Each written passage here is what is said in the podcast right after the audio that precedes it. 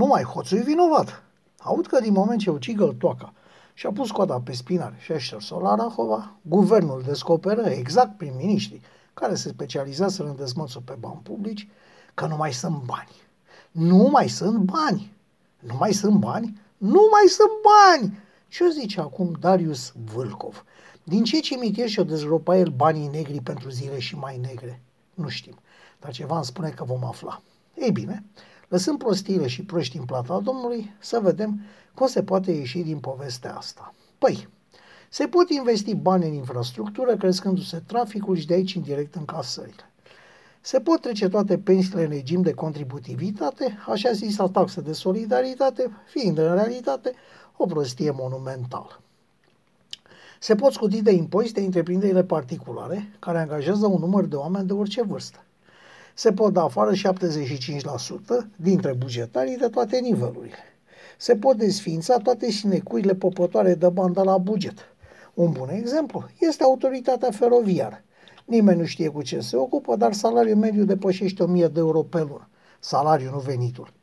Se pot da la gunoi căpușele de pe lângă primării. Nu este, cred, o surpriză pentru nimeni, că la compania municipală de renovări sau cum dracu eu zice, sunt oameni care proiectează de zor același lucru de aproape 2 ani.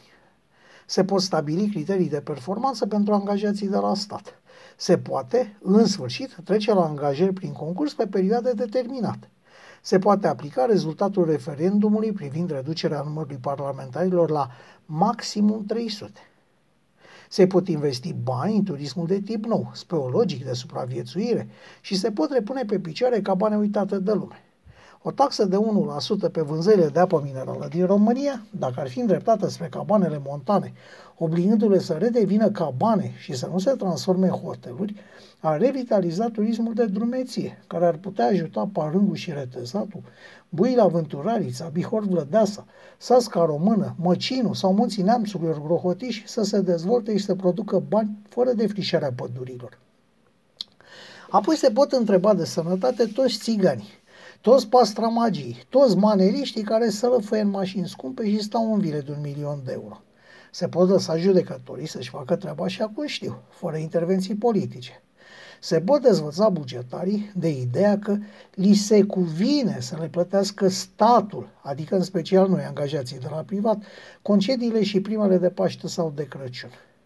Se pot dezvăța unii foști polițiști, generali și colonei, judecători, primari, procurori sau aleși că au dreptul, dreptul la venituri și pensii, pensii speciale, de parcă i-a forțat cineva să nu se angajeze la particular, sau că au candidat și au câștigat împotriva voinței lor.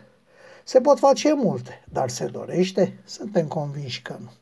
Așadar, ce face acum Adonisul PSD-ului? Încearcă să ne amăgească. Uită că nici o clipă nu s-a opus cheltuielilor nebunești ale Parlamentului și Guvernului PSD. Uită că a aruncat cu bani în toate părțile. Uită că are principalul merit în scăderea puterii de cumpărare și creșterea prețurilor în România. Dar cel mai mult, uită că mândrul fiu al Tellermanului a fost vinovat, dar nu el singur. Iar noi nu trebuie să uităm că suntem în continuare conduși tot de un guvern de origine oltenească. Mai lipsește cel mai iubit fiu al poporului, ăla din scornicești. Așa se gândește unul de pe stradă.